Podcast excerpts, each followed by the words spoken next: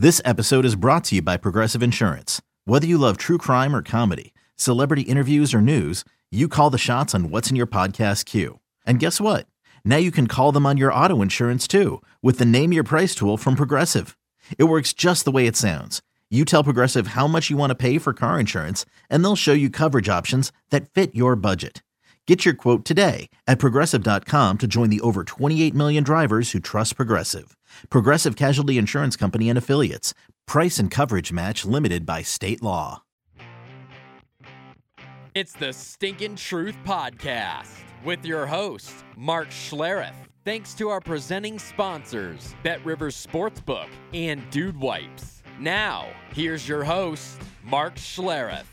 Hey guys, welcome in Stinking Truth Podcast alongside Mike Evans. I am Mark Schlereth, Millennial Ben, producing the show. Want to definitely uh, shout out to our presenting sponsors, great folks over at Bet Rivers. Bet with a winner, bet with Bet Rivers. Check them out, betrivers.com.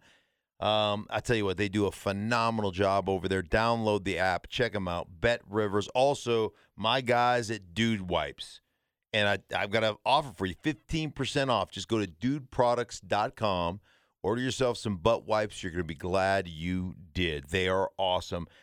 Dudeproducts.com, enter the promo code STINK15 for 15% off. That's STINK15. Mike, how are you, buddy? You know, I'm good. I'm good. You know, throughout this season, you and I have been having fun. We're here in Denver, Mhm. and we've been having fun tweaking the Chiefs and Chief fans. And Right. we've been, Yes. oh, well, looks like uh, the dynasty that never was. Mm. And boy, that Patrick Mahomes, he's been figured out. He's washed.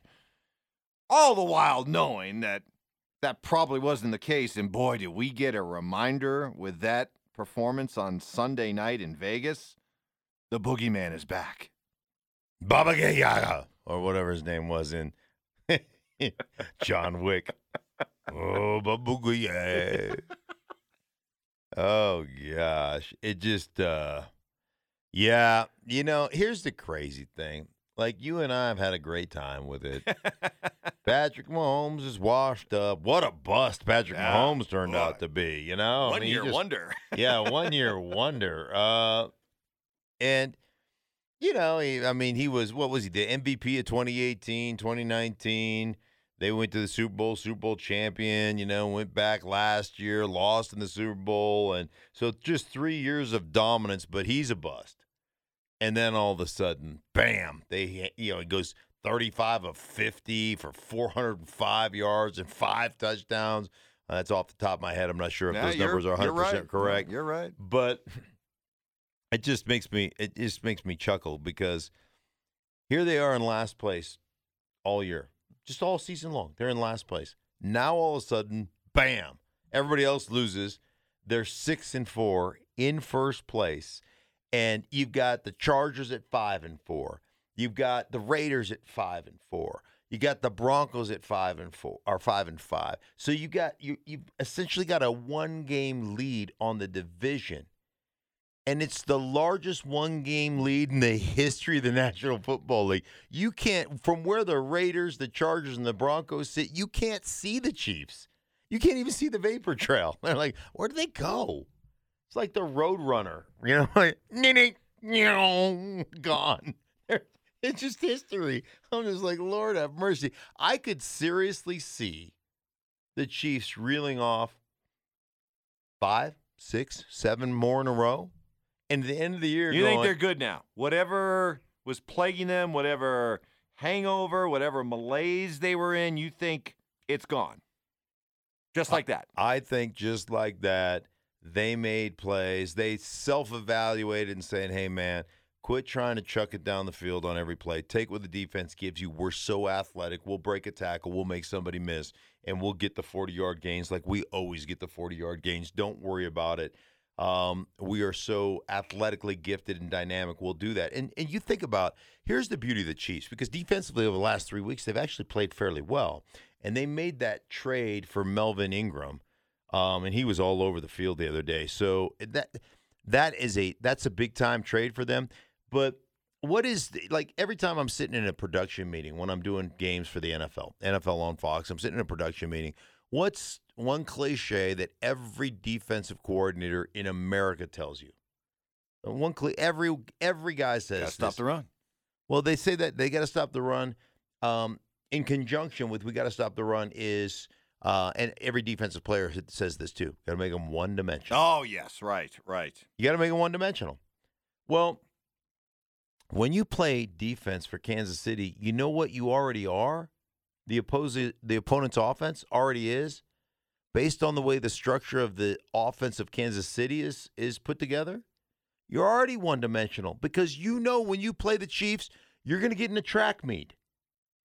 So, you know, teams come in to play the Chiefs and they just throw away, they throw caution. Hey, man, we got to score touchdowns. We can't settle for field goals. We got to score touchdowns. It already makes you almost one dimensional. You quit, you come in, and you know in the back of your mind, you're probably not going to, you, can't score, you know, mano a mano with them. You're going to throw the ball a bunch. You've already become one dimensional.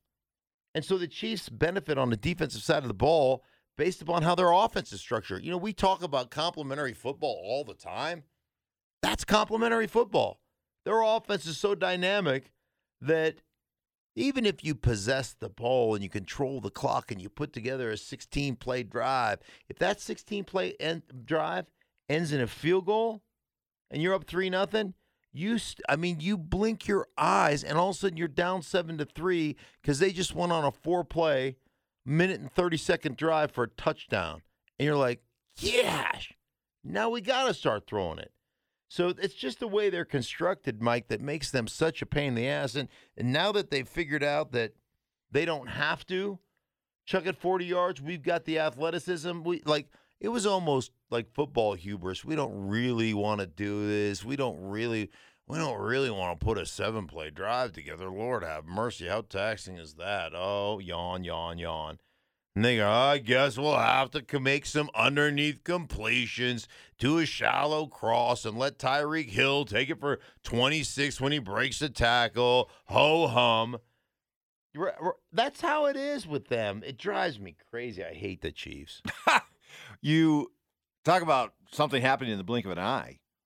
How all of a sudden did the Patriots go from a team that looked to be just, you know, an, an average team and a, a young quarterback going through his first year of trial by fire to all of a sudden Mhm. now you got people like uh, Ryan Clark, your buddy over at ESPN, saying it would not shock him if this team ended up in the Super Bowl. Where'd this come from? Mike, they are one. That young quarterback, it gets it's interesting because there's so many ways to win in this league. But the one thing that has proven been proven true for as long as this league has been in existence, if you got a dude that is smart, that can orchestrate from the pocket, they can get you out of bad plays, you got a chance to win. And Mac Jones, or as we affectionately call him, Squishy Mac, is that guy. He just is that guy. And it is so interesting because, you know, I did a Patriots game earlier this year and I was just kind of enamored with what they were doing and the way they were going. And so just talking to Squishy Mac, put him aside, talking to Bill Belichick and talking to Josh McDaniels, the offensive coordinator. Both of them, separately, not together, praised him for his work ethic, his understanding of football, but his insatiable appetite for knowledge, for doing it right, and how he can take whatever they give him. That they cannot, there's his plate is indestructible. I mean, he, he doesn't have a plate that he loads his food on. It's a platter. And he can take it all, he can digest it all, and then he can go out and execute it without flawlessly.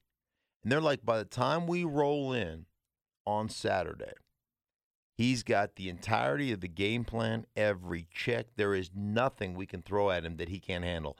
Bill Belichick told me is we've he has complete and total autonomy to change the play at the line of scrimmage if he sees something he doesn't like to get us in the best possible play because he's that smart. We don't have to, you know, spoon feed him. We, we're not giving him baby food. He went directly from formula to solids. That's Squishy Mac, and and it and it shows. I mean, uh, first guy in the building, last guy out of the building takes flashcard cards home. You know, is has his girlfriend quizzing him all the time on his flashcards. Like the guy, the guy just absorbs it all. And this guy is running the Brady offense. This is the Brady offense. Yeah, well, the the thing, yeah, the thing about them, yeah, absolutely. He is. This is a plug and play system that well, grew over the years with Brady, and they're plugging him into this. they're plugging him in, but you've got to understand one thing about New England that's a little bit different is New England is going to be like a lot of teams are trying to be. They're going to be multiple, um, and they are going to attack your weaknesses. So they have they have stuff that they hang their hat on. You know, they have their standard plays they hang their hat on. But every week, based on they're going to alter and morph into what you really struggle with. So uh, they're just from a design standpoint, they're really good at that, and they're just they have a philosophy over there is we're just not gonna we're not gonna beat ourselves. You win a game against New England, you got to win a game against New England. You and and they count on you're going to make more mistakes than we make, and we're going to capitalize on that. Yeah, And it- defensively, yeah. man, you look at them defensively; they're a man coverage team, but they know leverage. They know you know where their leverage is, where their help is, where the problems are on every single play, and they play to eliminate those things. It's almost like it's almost like they go into games like we're not we're not necessarily trying to win the game. We're waiting for you to lose it. Yeah, that that's a that's a hundred percent a philosophy that they have is that what we're going to do is play clean. You're going to play dirty, and Mhm. um, and we're going to capitalize on on the dirty Mhm. nature of the way you play. So all those things, all those things are true about the Patriots, and I hope you enjoyed your time. Um, your anti Brady doesn't you know ding dong the witch is dead. You know, I, I hope you enjoyed your year and a half. Really, you think In they've the- figured it out and they've built back that Dude, quickly? they are. They are. I think they're legit, man. I So- think they're both sides of the ball are legit, and they're gonna give they're gonna give the Bills a run for the money. well, the I money. was just gonna say, I thought Yeah. the Bills were the. Are you saying now that for your money, the the Patriots are the the best team in the AFC East? I I'm still gonna take. I'm still taking the Bills, but I'm not. I'm not even remotely. I'm not even. Rem, I won't even be remotely surprised. Not even a little bit surprised if New England finds a way to uh, usurp them at the end of the season. They play twice in a four game, a four week span. Yeah, in Buffalo on a Monday night, and then in Foxborough, I think three weeks later. So twice in four weeks, these two teams will uh, will square off. That should be very, very interesting. Uh, over in the NFC, Mm-hmm. who are the real Cowboys? Are they the team that got blown out by a very mediocre Bronco team? Or is it the team that turned around and completely annihilated Atlanta? Who are they? It's the team that annihilated Atlanta. Um, you know, uh, the Broncos game, notwithstanding, Jerry Jones came out and said it was the flattest he'd ever seen. I think the cow. I think he said ever seen the Cowboys. I don't know if he qualified that within recent years or whatever. That, but he was, you know, he was very, um, just very matter of fact, and I'm with him, man. They had so many drops and just so many like they looked they looked it looked as though they completely overlooked the Broncos. Like we can just show up and be better than this team. They had drops, they had all kinds of things going on. Now the Broncos probably played their best, most motivated, most uh you know, the the best game that they have played. Well, there's no question the best game they played under Vic Fangio. Um Two and a half years. two and a half years. There, there's just no question. But I think it was that that was true. Like two things can be true at once. The Broncos played the best they played under Vic Fangio in two and a half years, and the Cowboys completely overlooked them. Completely was just like we can just show up in uniform, and we've got enough to beat them, and they didn't. They they I mean, they every mistake that you could make, you know, from a getting a pump blocked and you know to you everything you did um, you know blocking a punt excuse me and then not getting the ball because somebody touched it when it went over the line of scrimmage having a couple fourth downs running your first couple of drives that you didn't convert on i mean everything that could go murphy's law game for them um, but i think they probably learned a very valuable lesson they came back opened a can of whoop ass on uh, the Atlanta Falcons. Dan Quinn gets a game ball, former head coach of the Atlanta Falcons. Really special time for him. Um, that's really cool. But I think it's. I think if I had to put a percentage on it, I, just break down that game in general. Put a percentage on it. How much was the Broncos playing their best game that they played under Vic Fangio in two and a half years, and how much was the Cowboys just not even being locked in? And I'd probably say 20% Broncos, 80% Dallas just not giving a rip. And it just goes to show you the week to week nature that this league, even more now than ever, has become, Mike, because any given week, eh, you you can get your ass whipped. And, and part of it is, I think, uh, like this is just my personal theory. Like part of it, I think, is you uh, like a lot of teams just don't have identities. They there it's become such a week to week league, even from a game planning standpoint, right? We're gonna we're gonna go, okay, what what have they struggled with the last four weeks? That's gonna be our game plan. Well, what if you're not good at the stuff that the other teams put on them? You know, what if you don't have the players? They, I don't I don't care. They struggle with this. We're gonna run it, and I think that's a lot of the league right now. I think the most like the team that's the most one of the most consistent teams in the National Football League is the team that I would say more than any other team has an identity that I can trust, and that's the Tennessee Titans. I just know Mike Vrabel, what he wants, the way he wants his team coached, um, the way he wants his players to execute in the offense and the defense they want, and they they just go out and say, "This is who we are. We're going to bully you, and see if you can hold up." A team that I think has an identity, knows how they want to play, Mm-hmm. but has been struggling to get into that identity. But boy, did they show it on Monday night, the 49ers. Now, all right, let me get this out of the way, okay? Mhm.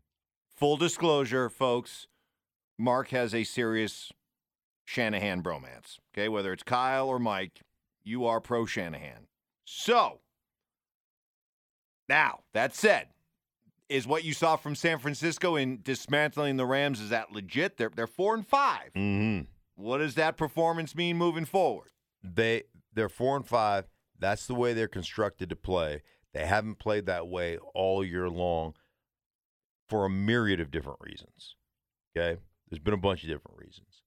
Um, but that was uh, send my wife upstairs to bed, lock myself in the study with a tie on the doorknob, and and watch some serious football. You know, Mike, I, as I went through, um, I went through kind of the off season. And I talked to probably 12, 8, 12 different staffs, just about the run game. And you know, I consult for a couple of teams and stuff. Every every team I talked to this offseason is studying Kyle Shanahan and their run game. As a matter of fact, I was calling Tampa at Washington this weekend. I'm on the field pregame. Couple of coaches um, that I'm friendly with over at Tampa called me over and said, "Hey, stink, stink, stink." Here we go, and you know we're chopping it up, and we're just uh, talking to their offensive coaches about uh, how they've really increased the volume in the run game. Like Tampa, all they ran last year was a play called duo or doubles, or it doesn't matter what you call it, 22 duo, and it's basically a gap play where you get double teams across the board. So center and backside guard are double teaming to the backside offensive linebacker, or yeah, excuse me, uh, the backside linebacker. Um, guard and and tackle on the front side, double teaming to the front side linebacker. The two tight ends are double teaming to the Sam backer or, or taking the Sam and, and the safety. And then oftentimes you you motion, you know, a receiver in and he inserts and he's got a safety or a corner, whatever, you know, whatever they got, right? That's the duo play. And that's pretty much exclusively what the um, the Buccaneers ran last year. And they're running a lot more wide zone, tight zone, split flow stuff. Um, and so I'm talking to their coaches, and, and they were like, yeah, we we really dissected the 49ers running game, and we want to add and implement some of that in there. So, yeah, yeah, I have a bromance. Now you got to understand they were down early in the season to their fifth and sixth string running backs. Um, they lost Kittle for a time, who's the, best blocking tight end in football. They've had injuries in their offensive line. They lost their quarterback in in Jimmy Garoppolo for a time. I mean, they and they have not been truly able to implement what they want to do based on injuries, based on new guys, based on the the lack of depth at the running back position. And it's really funny because they drafted Trey Sermon in the third round and expecting him to take off. They don't even play him. They drafted Elijah Mitchell in the sixth round. He's their starter right now, and he's only their starter because they lost three or four other guys. So that's kind of where they are as a as a franchise. But boy, the complementary nature of when they run the football that way, the play action stuff that's set up off that run game is exceptional, and the way that allows their defense to play fast and downhill. That's how they want to be. They've got a weak schedule coming up. I could seriously see them reeling off, you know, another another one of those teams could reel off five, six, seven games in a row, and uh, all of a sudden um, be competing, know, not only for the playoffs but for that division crown. Yeah, which suddenly seems to be that division is uh, you know kind of kind of up for grabs again. You know, especially we've seen Arizona playing without Kyler Murray. They got to get him back. You you did Tampa against Wolft Mhm. this past week. Uh, do you see any red flags popping up with the Bucks? They've lost two in a row. Yeah, interestingly enough, I, I think the Bucks will be fine. I think they're one of the most talented teams in in all of football. Um, Brady threw a couple of first quarter picks, um, one off the hands of a receiver that was a completion, and the other was just a bad throw, um, which you normally don't see. I, you know, I I do think they've got to be more consistent running the football. They've got to get more balance. I think they're throwing. They're almost throwing it seventy percent of the time. It's just a. It's not a recipe for sustained success. I know they've got you know unbelievable guys outside the numbers. Mike Evans, great. Chris Godwin's a great player. Uh, Tyler Johnson has played really well. You know they'll eventually get Gronk back. He's missed some games with broken ribs, and I think uh, I don't know if it punctured his lung or there was a lung issue there. Then he came back a little early and had back spasms. So you know I missing Antonio Brown more Yeah. than you you would have thought. What's that? Are they missing Antonio Brown more than you would have thought? and and he's got a great rapport with uh you know with Tom Brady. Yeah, so I think all those things are factoring in. I think the other thing is is they've had now eight different start eight in nine games or whatever it is starting different starting cornerback combinations. Um, they have been so beat up on the back end, and they should be getting Carlton Davis back. They should be getting Murphy Bunting back. That's going to help them a lot. Uh, I'm not. I'm not like I'm not ready to push push the panic button, but um, I think you'll see them kind of you know right the ship as well and get going. But I got to give Wolft credit because Wolft played their asses off. Um, you know what they deserve?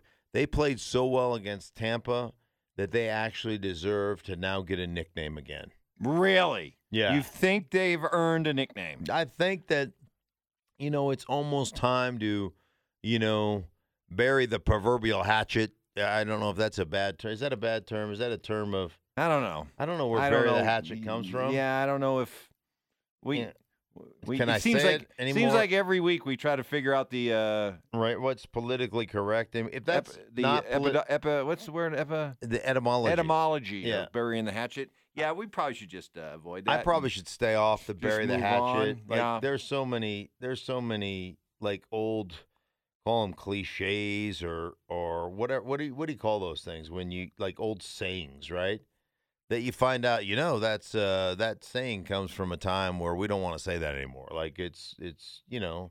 So uh, if I've offended you, uh, get over it. Well, is what no, I'm saying. no, this is good. Okay, Uh, all right, you looked it up? Yes. Okay, good. The okay. phrase bury the hatchet comes from a ceremony performed by Native American tribes when previously warring tribes declared peace.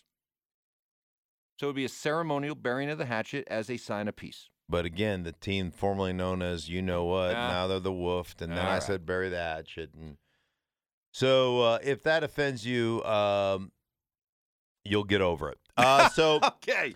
so anyhow, let's. Uh, but but at some point, can't you know? While you were we- out there, by the way, did you hear any talk of um, what the? Because everything I've heard is they're going to have a nickname next year. I Did- didn't know. I didn't. I did not hear it. any But, leaders in the uh, you know, clubhouse? no, but let me just tell you this story, because some of you, you know, don't see it my Instagram posts or my. But let me tell you this story because it was surreal.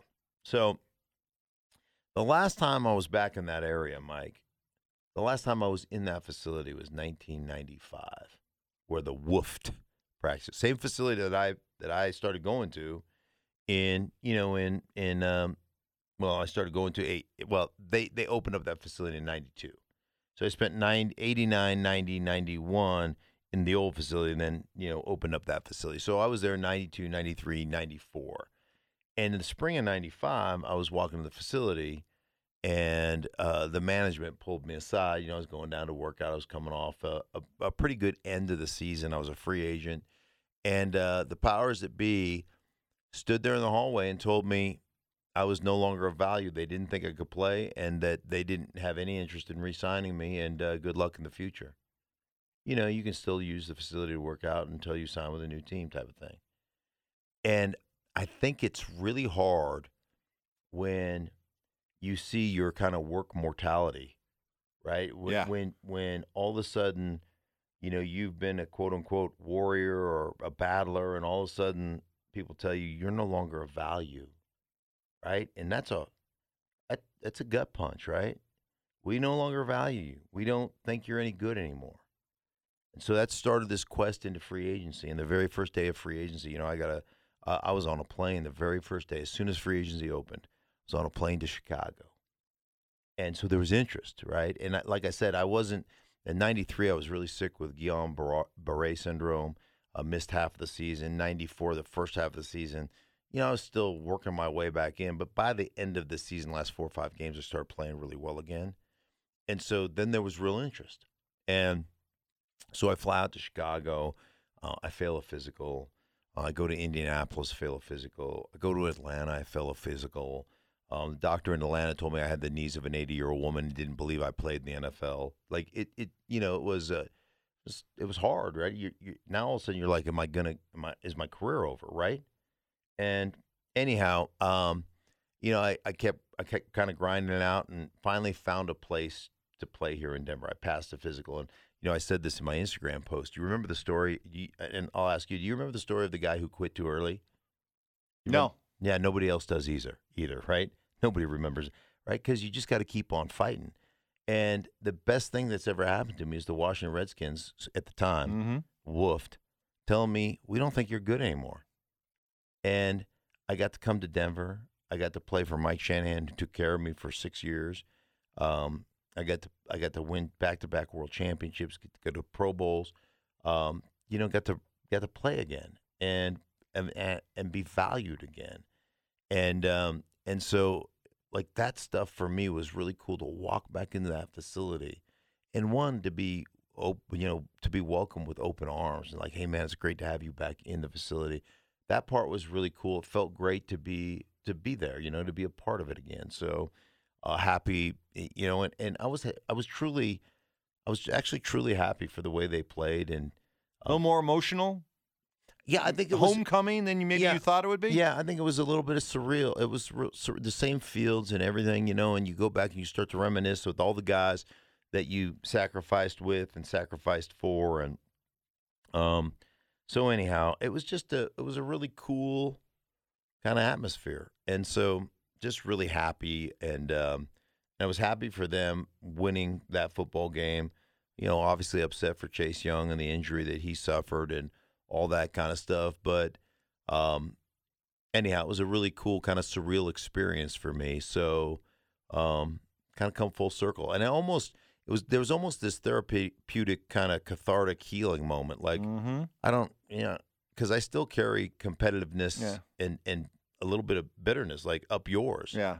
And I felt like I I let it go a little Yeah. bit. Proof you can come home again. Right. You can go home again. Yeah, so really cool, kind of a cool moment. Hey, listen, for everybody involved, we appreciate you. Want to thank our, our, our presenting sponsors, the great folks over at Bet Rivers.